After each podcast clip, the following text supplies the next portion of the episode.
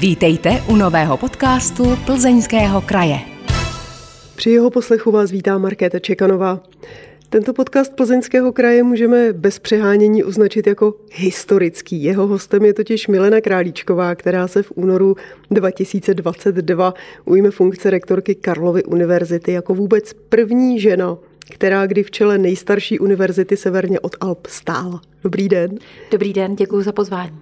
Jaký je to pocit být historicky první žena v čele Univerzity Karlovy?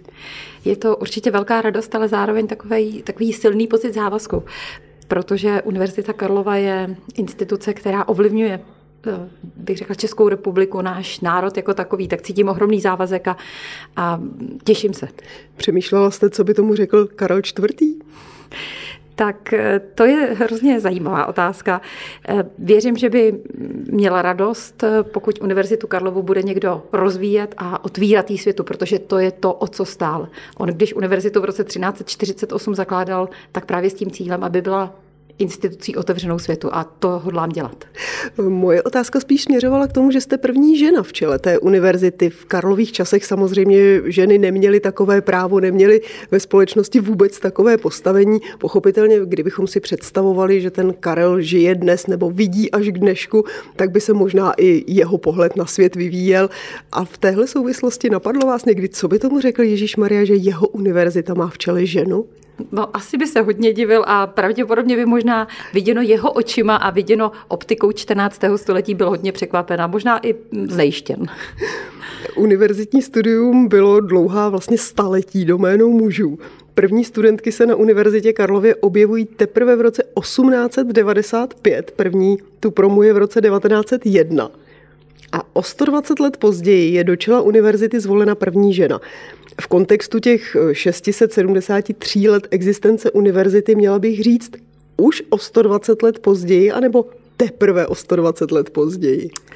Eh, možná je to obojí, eh, nedokážu přesně říct, ale řekla bych, že to je eh, vlastně vývoj, který odpovídá tomu, kde se nachází naše společnost. Když se podíváte do parlamentu České republiky, když se teď podíváte třeba i na Českou filharmonii, prostě ta změna, ta změna, kdy se nejrůznější tělesa, že nám ještě nedávno uzavřená že nám otvírají, je prostě patrná všude kolem nás. A já věřím, že nám to vlastně pomáhá a prospívá všem a že i někdy muži, kteří jsou na tu otázku první žena trošku alergičtí, eh, uznají, že to vlastně obohacuje i ten jejich, jejich pohled a jejich vnímání. Zaznamenáváte nějaké, nějaké reakce právě z té mužské části spektra na Univerzitě Karlově, že bude v čele univerzity stát žena? Ano, e, samozřejmě i kolegové e, reagují a musím říct, že mnozí a většina velmi vstřícně a velmi hezky a e, já jsem za ty vstřícné a milé reakce velmi ráda, ale určitě jsou i reakce typu, no tak uvidíme, jak nám to teď kolegyně předvede. To prostě k tomu určitě patří, no a já se pokusím nesklamat. My bychom možná mohli přikládat nějakou zvláštní váhu i faktu, že nejste z žádné pražské fakulty, ale že jste z plzeňské medicíny. Nebo je to vlastně jedno? No je to úplně poprvé, co se rektorem nestává někdo z nějaké pražské fakulty. Ehm, ty mimo pražské fakulty jsou celkem tři. Naše plzeňská medicína, lékařská fakulta a v Hradci Králové máme lékařskou a farmaceutickou fakultu. A je to úplně poprvé, co opravdu nepřichází někdo z ehm, pražské fakulty, ale někdo z té mimo pražské. Já jsem za to moc ráda a i nadále budu za naše mimo pražské fakulty bojovat, aby byly stejně v srdci Univerzity Karlovy, stejně tak jako ty pražské. Takže další vaše poprvé, vy jste dvojnásobně poprvé. Je to první žena a první z mimo pražské fakulty. Je nějaký rozdíl uvnitř Univerzity Karlovy v tom vnímání, která fakulta je pražská a která je mimo pražská? Já nemůžu hovořit asi za vnímání univerzity jako takové, ale určitě jsou vnímání různá. Eh, mimo pražské fakulty měly v uplynulých letech celou řadu příležitostí, které ty pražské neměly. Z těch, z těch strukturálních fondů, v době, kdy byl třeba operační program Věda a výzkum pro inovace, jsme my jako mimo pražské fakulty mohli eh, vlastně využít příležitosti, které ty pražské neměly.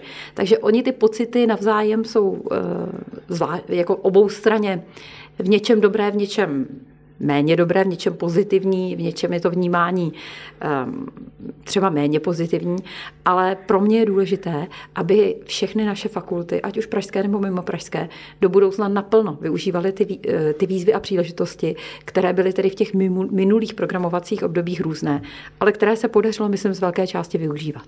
Co vy třeba právě ze své zkušenosti z té mimo pražské, tedy z plzeňské lékařské fakulty, můžete přinést na ten rektorát?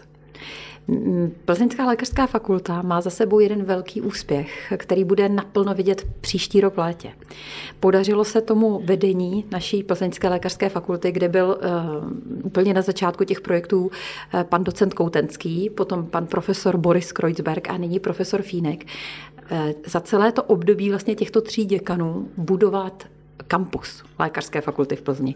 A já myslím, že většina eh, občanů, kteří jezdí přes Lochotín, vidí, jak se vedle fakultní nemocnice rodí ta poslední etapa té výstavby. A myslím, že je hrozně důležité, že my výuku mediků, ať už eh, těch, co budou pracovat ve všeobecném lékařství nebo v zubním lékařství, modernizujeme, přinášíme do moderního prostředí, doplňujeme nejrůznějšími simulátory, eh, které budou už od prvních ročníků pomáhat studentům orientovat se dobře v praktické výuce. A tohle je velmi důležitá zkušenost, kterou si přináším sebou na rektorát. A bude to pro mě velmi podstatné, až nyní budeme jednak eh, na Albertově stavět kampus Albertov a také budu silně podporovat dostavbu v Hradci, protože i lékařská fakulta v Hradci a farmaceutická je před velkým krokem v jejich výstavbě. Vy jste se toho už několikrát dotkla, že v rámci Karlovy univerzity existuje několik lékařských fakult. Kdybyste je měla všechny srovnat, jsou všechny zhruba na stejné úrovni nebo některá je na tom teď trošku z nějakých důvodů lépe a některá potřebuje teď zrovna víc šlápnout do pedálu? Já bych řekla, že všech pět je opravdu skvělých a mají svá specifika. A to je na tomto moc pěkné, protože pokud přijde student, který se hlásí na Univerzitu Karlovo na lékařskou fakultu, tak si opravdu může vybrat z velmi širokého spektra. Když začnu u první lékařské fakulty, tak to je ta nejstarší. To byla jedna z těch čtyř zakládajících fakult. On Karel IV. založil univerzitu se čtyřmi fakultami. Jedna byla právě lékařství eh, věnovaná, další byla věnová právu, eh, teologii a ta poslední byla tehdy jako fakulta svobodného umění. Dnes bychom řekli fakulta filozofická. Takže ta první lékařská fakulta je největší a zároveň ta historická, eh, spolupracující s nemocnicí na Karlově náměstí s Všeobecnou fakultní nemocnicí, čili eh, fakulta s tradicí a s celou řadou velkých osobností. Druhá lékařská fakulta je spojena s fakultní nemocnicí v Motole, což je největší eh, fakultní nemocnice v České republice, orientovaná a zaměřená na pediatrii. Takže tam si vlastně ten uchazeč plánuje pracovat v této nemocnici a, a mít eh, vlastně možnost pracovat v největší nemocnici eh, v České republice. Třetí lékařská fakulta má trochu jiné kurikulum, eh, poskládané tak, aby ty eh, některé předměty byly eh, soustředěny okolo problémů, ne tolik systémově, ale spíš okolo jednotlivých problémů, jednotlivých orgánových oblastí. A třetí lékařská fakulta je spojena s nemocnicí na Královských Vinohradech. No a pak tu máme ty mimo pražské, kde samozřejmě já pocházím z plzeňské fakulty, pro mě to srdeční záležitost a musím jednoznačně říct, že myslím, že se tu všichni snažíme pro studenty vytvářet rodinné prostředí. Jsme fakulta, kde se snaží snažíme na to, to, na ten studentský well-being, když to tak řeknu, orientovat a věřím, že i třeba na tom teoretickém ústavu, kde pracuji a vyučuju, se to daří. Vidím to i v, v reakcích našich studentů. No a pak je Lékařská fakulta v Hradci Králové, která je také specifická eh, v tom smyslu, že eh, je tam v blízkosti farmaceutické fakulty, od čehož se třeba odvíjí i její výzkumné zaměření to, že jsou některé fakulty mimo to velké centrum, je pro ně spíš přínosem nebo Jaká je jejich vlastně role nebo postavení v rámci té univerzity? Ono to vzniklo historicky po druhé světové válce, kdy vlastně několik ročníků v rámci druhé světové nebo v průběhu druhé světové války eh, několik ročníků mladých lidí se nemohlo vzdělávat. A pak byla po válce velká potřeba eh, mít učitele, mít lékaře, dohnat, dohnat tu ztrátu. Proto vznikla lékařská fakulta v Hradci a lékařská fakulta v Plzni. No a to postavení jejich teď eh, je to, že je mimo pražské v něčem pozitivní a v něčem negativní. Nejste třeba někdy tak blízko informací, které byste potřebovali, ale zároveň máte určitou mm, vlastní, nechci říct svobodu, ale určitý vlastní prostor. Některé věci si mimo tu pražskou centrálu uspůsobit tomu, jak to třeba chodí v Plzni nebo v Hradci. Takže jsou to plusy i mínusy, tak jako většinou v životě. Akademický senát vás zvolil rektorkou hned v prvním kole, a to 55 hlasy. Váš protikandidát, historik Michal, Michal Stehlík, obdržel jenom 14 hlasů. Čím jste ho dokázala tak drtivě porazit? Tak eh, já nad tím přemýšlím, zároveň chci říct, že jsem to nečekala. Já jsem si pana profesora Stehlíka po celou dobu kampaně moc vážila. Byl to, eh, byl to eh, řekla bych, dobrý soupeř v tom, že ta kampaň probíhala v klidu a, a mm, věřím, že ty debaty byly velmi otevřené a velmi přátelské.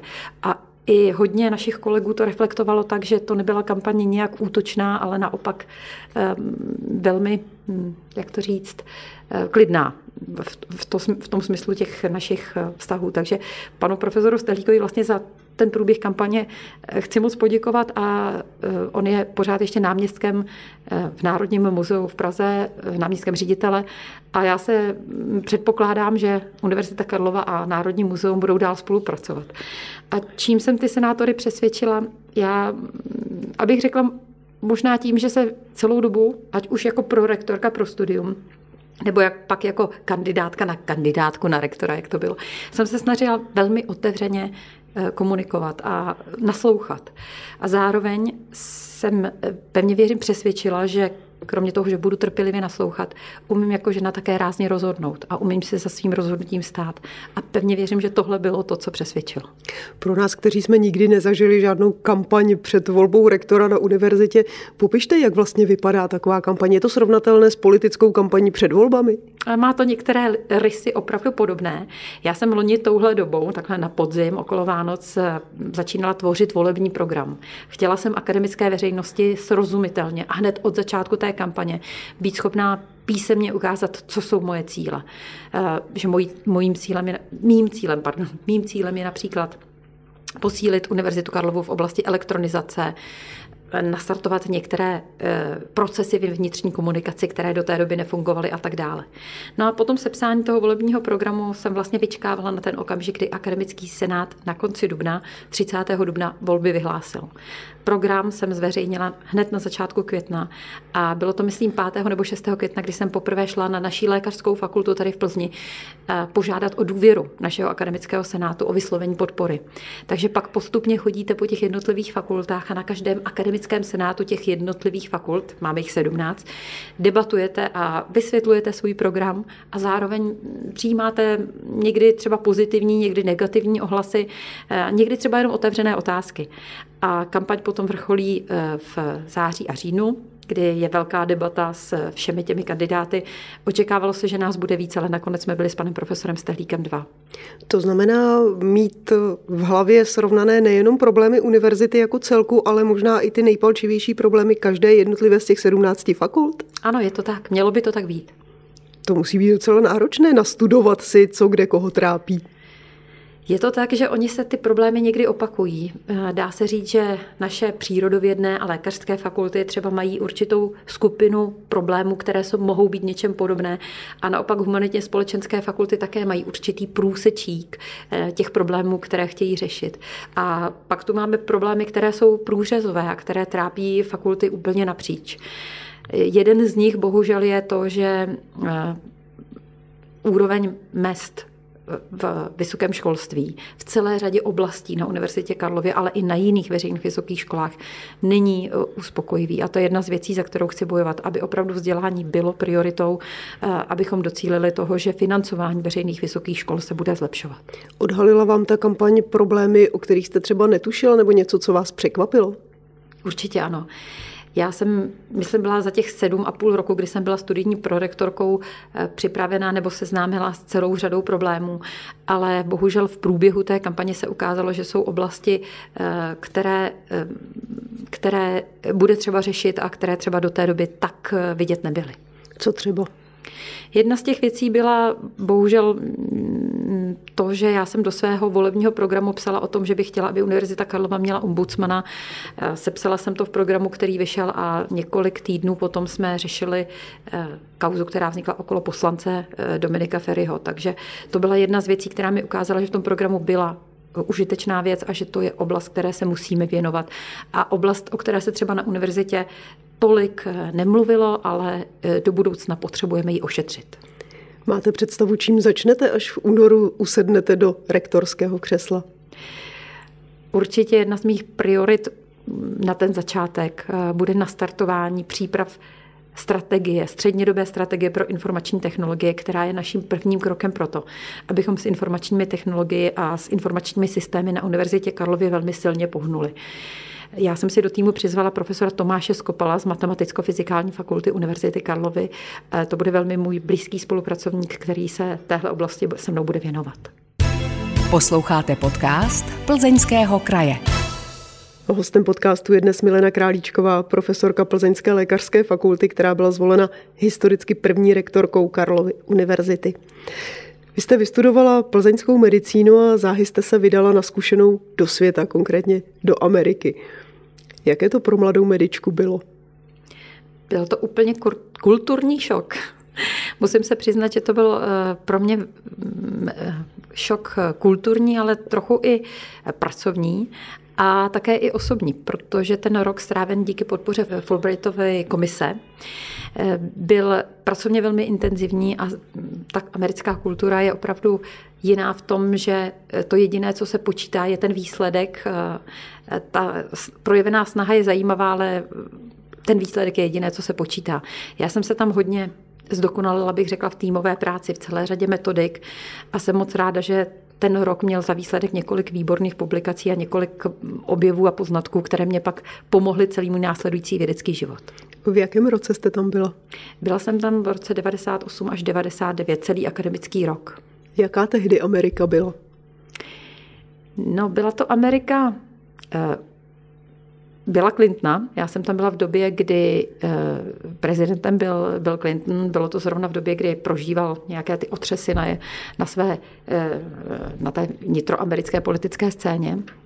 A byla to Amerika, která byla už tehdy velmi otevřená tomu, aby při, přitahovala nejlepší vědecké mozky z celého světa, takže jsem pracovala na uh, Harvardu v Massachusettské všeobecné nemocnici, která je spojená s Harvardem s velmi pestrou škálou nejrůznějších vědců z celého světa, od Kuwaitu po Japonsko až po Brazílii.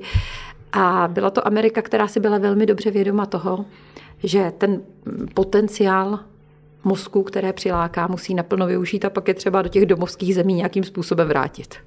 Jak se vám to poštěstilo dostat se právě tam přes tu Fulbrightovu komisi? Musela jste splnit nějaké kritérium, nějakou odbornou práci? Jak to probíhalo? Byla to schoda náhod. Mně se podařilo přes jeden osobní kontakt eh, to pracoviště v Massachusettské všeobecné nemocnici oslovit. Asi tak rok a půl předtím, než jsem tam jela. A poslat jim svůj životopis, poslat jim svoje nápady a náměty pro tu práci. A oni byli tak otevření, že podpořili moji aplikaci právě k té Fulbrightově komisi. A Fulbrightova komise mě vybrala rok předtím, než jsem tam jela. Takže díky podpoře toho budoucího pracoviště jsem to stipendium získala. Byla to schoda dobrých náhod. Jaké nápady jste jim tam poslala? Já jsem se věnovala od začátku eh, endokrinologii a zároveň mm, eh, jsem se chtěla věnovat molekulární biologii, studiu vlastně molekulárních mechanismů, které jsou za některými endokrinními poruchami. Když prostě v našem těle ten orchestr toho hormonálního endokrinního systému není úplně sladěný, nějaký hormon nám chybí a v tom rozladění celého toho systému dochází pak k těm projevům, které my na sobě poznáme jako nějakou zdravotní potíž. Takže mým cílem bylo tomuhle orchestru toho hormonálního systému se věnovat a naštěstí se mi to podařilo. A teď mi vysvětlete, mladá medička, která končí studium medicíny v Plzni, zabývá se takovýmhle problémem, tímhle tématem. Jaký napadne napsat zrovna do Massachusettské nemocnice, na Harvard, prostě do Ameriky? To bylo přes osobní kontakt. Já jsem díky mému tatínkovi, který měl sestřenici v Kanadě, byla ve spojení a ta, ta moje sestřenice je praktická lékařka, která teď je v současné době praktickou lékařkou v Las Vegas, dostala právě kontakt na ty pracovníky, kteří pracovali v tom Bosnu. Takže to byla ohromná náhoda přes osobní vazbu. Eh, jsem dostala kontakt na někoho, kdo, koho vlastně oslovilo nebo oslovovalo stejné téma. Takže tam nebyl nějaký osobní výběr, že byste přemýšlela, jestli napíšete do Mnichova, do Vídně, do Stockholmu a zrovna ještě mezi tím přibyla ta Amerika. Ne, ta, ta Fulbrightova komise se věnuje vlastně cestám přímo do Spojených států a byla to opravdu schoda náhod, protože při, jedné, při jednom rozhovoru, tak jak mi ta moje sestřenice vzdálená byla vždycky vzorem, eh, protože eh, ona vlastně nejdřív měla PhD, což je vlastně vědecký titul, a pak teprve šla studovat medicínu. A tahle ta její cesta, kdy se od vědě dostala k medicíně, byla vlastně obrácenou cestou mojí. Já jsem nejdřív vystudovala medicínu, tady lékařskou fakultu v Plzni, po vzoru mého tatínka, který tady studoval generaci přede mnou. A za celou dobu toho studia mě nějakým způsobem snažil k tomu výzkumu přimět.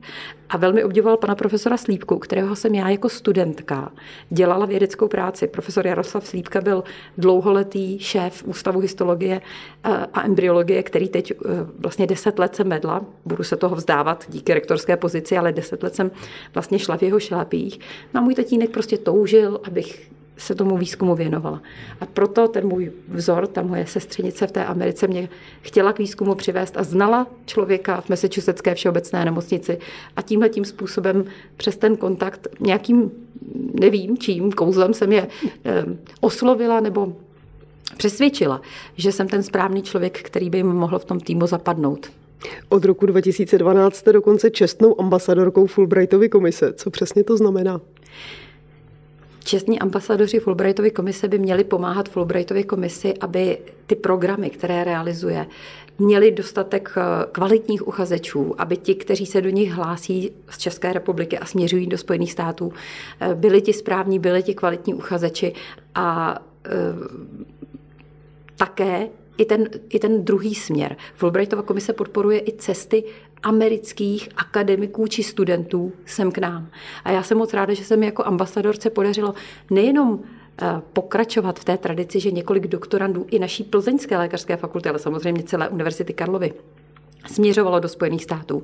Ale také naopak. My jsme tady docela nedávno měli skvělou profesorku Sarah Leupen z University of Maryland, Baltimore County, která tady strávila celý akademický rok a věnovala se tomu, jak jakými inovacemi obohatit výuku u nás na Lékařské fakultě v Plzni a na celé Univerzitě Karlově.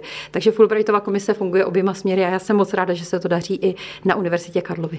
Nakolik je tohle to vlastně celosvětově kompatibilní? Protože se velmi často hovoří o tom, že když člověk vystuduje medicínu v jednom státě, tak má problém, aby mu v jiném státě vlastně uznali diplom. Ta kompatibilita v rámci, v rámci Evropské eh, unie je velmi dobrá eh, diplomy Univerzity Karlovy samozřejmě jsou eh, naplno uznatelné eh, v celém evropském prostoru a i eh, vlastně mimo evropský prostor. Ty specifika v azijských zemích jsou někdy dané tím, že ty státy mají různé strategie. My jsme třeba na Univerzitě Karlově mývali azijské studenty z různých zemí, ale někde se nám třeba stává, že například v Malajzii je nějakým způsobem ten diplom e, přijímán různě podle toho, jak ta Malajzie třeba mění strategii, zda přijímá e, cizojazyčné zahraniční studenty z medicín či nikoliv. Ve Spojených státech je ta situace ještě jiná v tom, že eh, diplomy Univerzity Karlovy budou potřebovat od roku asi 24 nový typ akreditace a na tom nyní na Univerzitě Karlově pracujeme tak, aby vlastně měli eh, takovou akreditaci pro náš Národní akreditační úřad, který akredituje naše studijní programy a uznatelnost pak všech diplomů, všech lékařských fakult České republiky bude ve Spojených státech pokračovat. Tam se prostě interně měnily některé regule, ale podařilo se včas mít tu informaci a včas v České republice nastavit systém tak, aby naše diplomy tam byly uznávané. Ono je celá řada lékařských osobností, které z České republiky, z diplomy nejenom Univerzity Karlovy, ale třeba Univerzity Palackého ve Spojených státech eh, velmi úspěšně pracuje, jako je například pan profesor Pomahač právě v Bosnu. Takže není nutné, aby člověk, který vystudoval medicínu v Čechách, musel v Americe ještě jednou znovu celou medicínu vystudovat, aby mu uznali ten titul. Ne, to nutné není, ale v Americe existuje taková třístupňová um, zkouška odborná, um, jmenuje se USMLE. Je to uh, zkouška, při které uh, si vlastně Spojené státy ověřují úroveň znalostí teoretických, preklinických i klinických, takže ono to není, že byste studovala dál čtyři nebo šest let medicíny, ale musíte projít určitou atestací na tu americkou, na ten americký eh, pracovní trh. Eh, to bez těch zkoušek pro klinickou medicínu nejde. Mě jednou vyprávěla absolventka Plzeňské lékařské fakulty, když nastoupila do práce v Německu, že měla problém jim vysvětlit náš titul mudr že to musela vysvětlovat, že tedy absolvovala tu hmm. Eh, jednu z těch starých fakult, které založil Karol IV. ještě ve středověku, respektive univerzitu, ne fakultu. Eh, jak tohle to dokážete v zahraničí vysvětlit, protože pro nás je nepředstavitelné, že někde nevědí, co je to mudr? Hmm. Je to tak, ty podoby těch konkrétních titulů se liší. A eh, když si uznáváme třeba v rámci Evropské unie ty diplomy navzájem, protože my uznáváme na Univerzitě Karlově vysokoškolské vzdělávání celé řady zahraničních kolegů, tak eh, vlastně tu podobu toho titulu musíte ponechat. Takže eh, v Německu museli eh, ponechat ten vlastně podobu toho titulu, ale uzna, uznají to vzdělání ve všeobecné medicíně. A prostě bohužel to také, nebo bohu dík, ty podoby těch titulů se eh, na celém světě liší a důležité je, že si navzájem státy velmi, bych řekla masivně, uznávají vysokoškolské vzdělání jako takové a ponechají tu původní ty, podobu toho titulu. Kdyby mladý člověk přemýšlel nad tím, jestli má jít někam za praxí, za vzděláním do ciziny, co byste mu poradila? Co mu taková zkušenost může dát? A teď nemyslím jenom to, že tam získá nějaké vzdělání nebo nějakou konkrétní praxi, ale co mu to může dát lidsky? Ta zkušenost s jinou kulturou, než je ta naše, je vždycky přínosná. Já jsem velký propagátor um, toho, aby naši studenti vycestovali. Ať už je to třeba v rámci Erasmu, protože Univerzita Karlova je jedna z nejúspěšnějších v evropském prostoru, co se týče přijíždějících i výjíždějících studentů. To se prostě pohybujeme v první desíce evropských univerzit v množství studentů, kteří k nám přijedou nebo od nás vyjedou. A nebo ať studenti vlastně absolvují třeba bakalářské vzdělání, zahraničí a magisterské u nás doma, nebo naopak bakalářské na Univerzitě Karlově, magisterské mimo. Ta zkušenost zahraniční je vždycky přínosem, protože poznat jinou kulturu, jiné zvyky, naučit se obstát a uspět v nějakém jiném prostředí, než je to české, je velmi, velmi dobré. Plus jako bonus vždycky zkvalitnění jazykových znalostí a možná najítí takové vlastní sebedůvěry v tom, že když člověk obstoje tak v takovéhle zkoušce, tak eh, si pak pevně věřím, věří, že obstojí i v jiných, eh, v jiných oblastech. Mně se vždycky líbí, když slyším v rozhovoru třeba Zdeňka Polreicha, jak říká, i pro kuchaře je velmi důležité vyrazit do toho světa. Pro vědce, pro lékaře to může platit taky. U lékařů je Ovšem ta otázka toho, že my chceme, aby naši absolventi lékařské, lékařských fakult zůstávali u nás, pracovali pro náš zdravotní systém. A to je hrozně důležité. Já jsem vždycky eh, vlastně nadšená, když vidím, kolik studentů eh, to takhle chápe a bere i jako svoji povinnost po tom lékařském vzdělání v České republice zůstat. Ale je i řada těch, kteří třeba získají mezinárodní zkušenost, ať už v Německu, nebo Švýcarsku, nebo Británii, a pak se vrací. A to je moc důležité, za to jsem ráda. A myslím si, že všichni musíme, my všichni, co se staráme o eh, vysokoškolské vzdělání nebo eh, co můžeme nějakým způsobem eh, ovlivnit zdravotnictví, musíme usilovat o to, aby se nám absolventi, i ti, kteří odejdou do zahraničí, chtěli vrátit. V českém zdravotnictví působí čím dál více zahraničních lékařů. Jsou tady především lékaři asi z Ukrajiny. Mezi pacienty je k ním takový trošku rozpolcený vztah, někdy z nich nebývají pacienti úplně nadšení. Co byste řekla na adresu zahraničních lékařů na českém trhu, v českém zdravotnictví? Čím oni nás můžou obohatit? Proč je vlastně fajn, že tady jsou? Potřebujeme je z toho důvodu, že ty kapacity českého zdravotnictví se bez té pomoci, eh, myslím, ne, ne, není možné je naplnit. A víte co, já bych tomu ráda řekla jednu věc. Mně osobně je úplně jedno, odkud ten lékař nebo lékařka, eh, sestra nebo zdravotní bratr přichází. Důležité je, aby byl eh, kvalitní a aby svoji práci chápal jako poslání. A myslím si, že tak to vnímá i většina pacientů. Ve finále vám nezáleží pak na tom, kdo vám tu pomocnou ruku podá, ale aby ta pomocná ruka byla opravdu tím, co vám pomůže. Takže vlastně z toho, i o čem jsme tady před chviličkou mluvili, vyplývá, že ti lékaři, protože si navzájem evropské země uznávají vysokoškolské vzdělání, by měli být kvalitní, protože vlastně my ručíme i za ty zahraniční vysoké školy a za jejich vzdělání. Eh, ono je to tak, že my nostrifikujeme úroveň vzdělání, třeba Univerzita Karlova nostrifikuje, uzná nějaké předchozí zahraniční vzdělání, ale pak než eh, vlastně pustí nějakého odborníka v regulované profesi, jako je třeba lékař například, nějakého odborníka do toho pracovního trhu, tak následují aprobační zkoušky. Takže každý stát může tohle nějakým způsobem regulovat a i v České republice tohle samozřejmě regulujeme.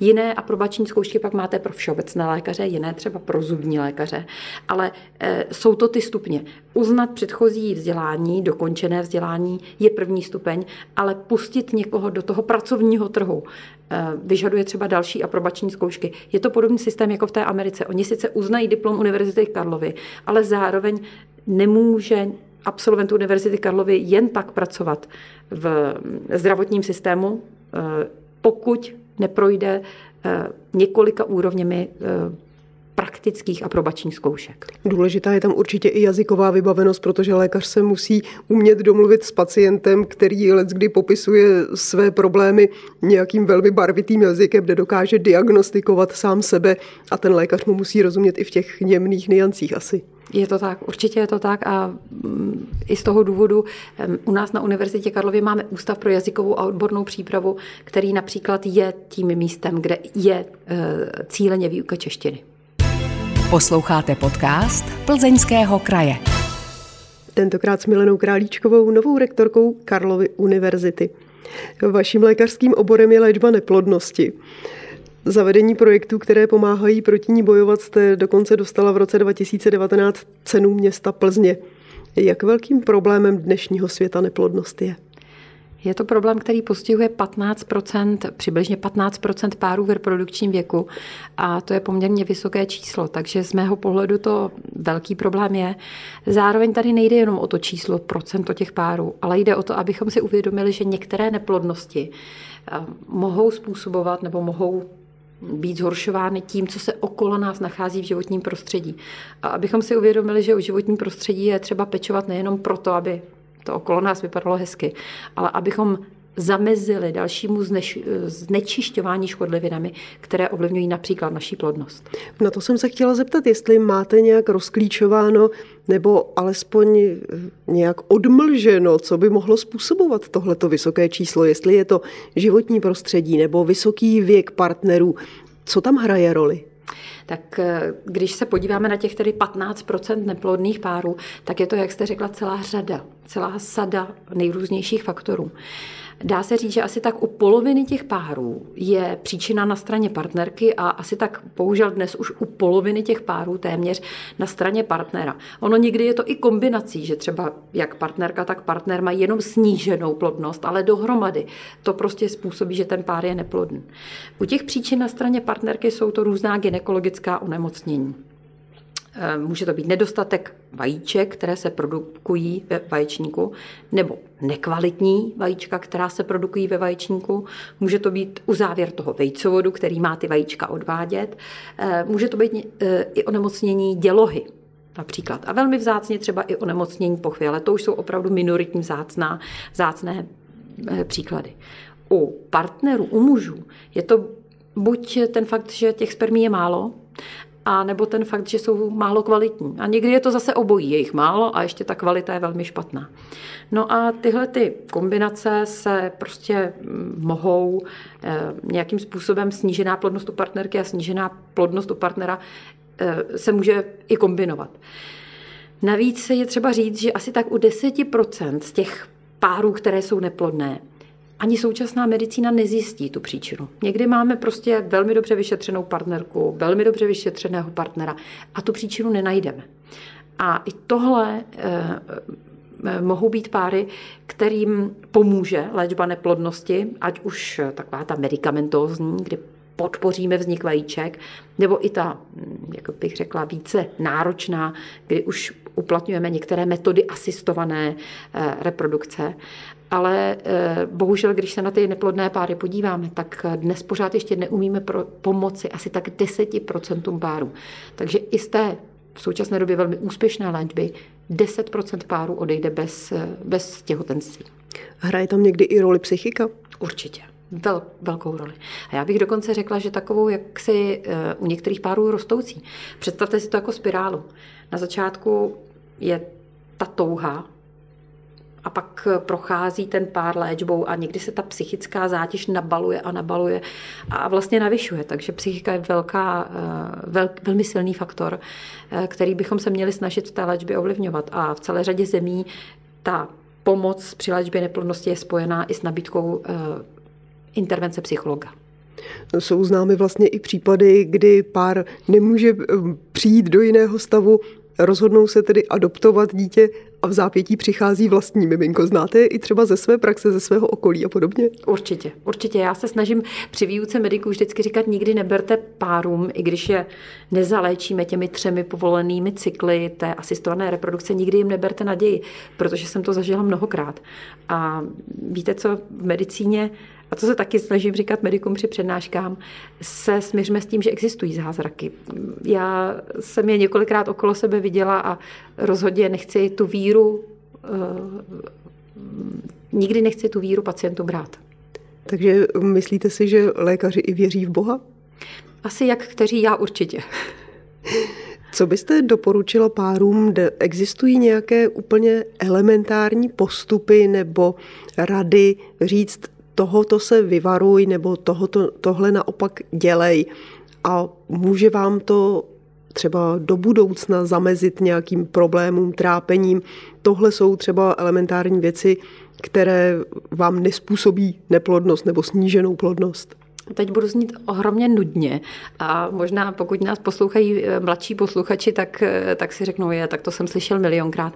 Ono je to o zdravém životním stylu. Je to o tom žít zdravě, jíst zdravě.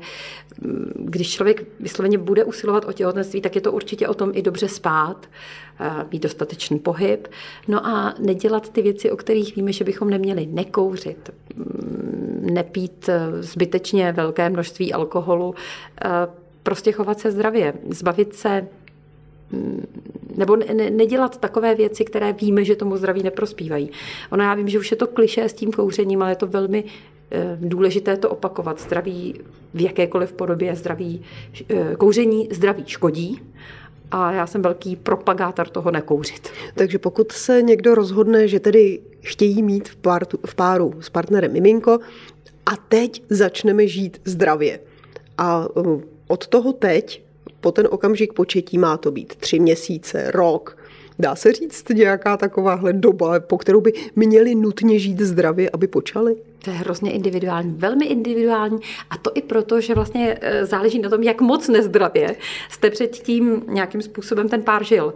Takže e, asi se nedá říct, e, čekejte měsíc nebo tři, záleží na tom, jak moc nezdravý ten životní styl předtím bohužel byl. Jeden z vašich týmů se věnuje také výzkumu bisfenolů a jejich vlivu na raná stádia vývoje embrya.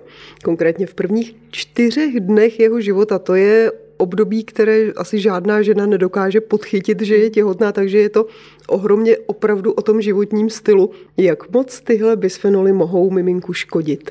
Eh, ty bisfenoly především vlastně snižují kvalitu těch spermí a hlavně i těch vajíček. A je to bohužel látka, která se nachází někdy v takových vlastně upravených papírech, jako jsou papírové bankovky nebo účtenky. Takže to je látka, kterou okolo sebe máme. A e, jak naše spermie, tak, tak vajíčka může ovlivnit. A jak se jim můžeme vyhnout? E, my jako jedinci si jim moc vyhybat nemůžeme.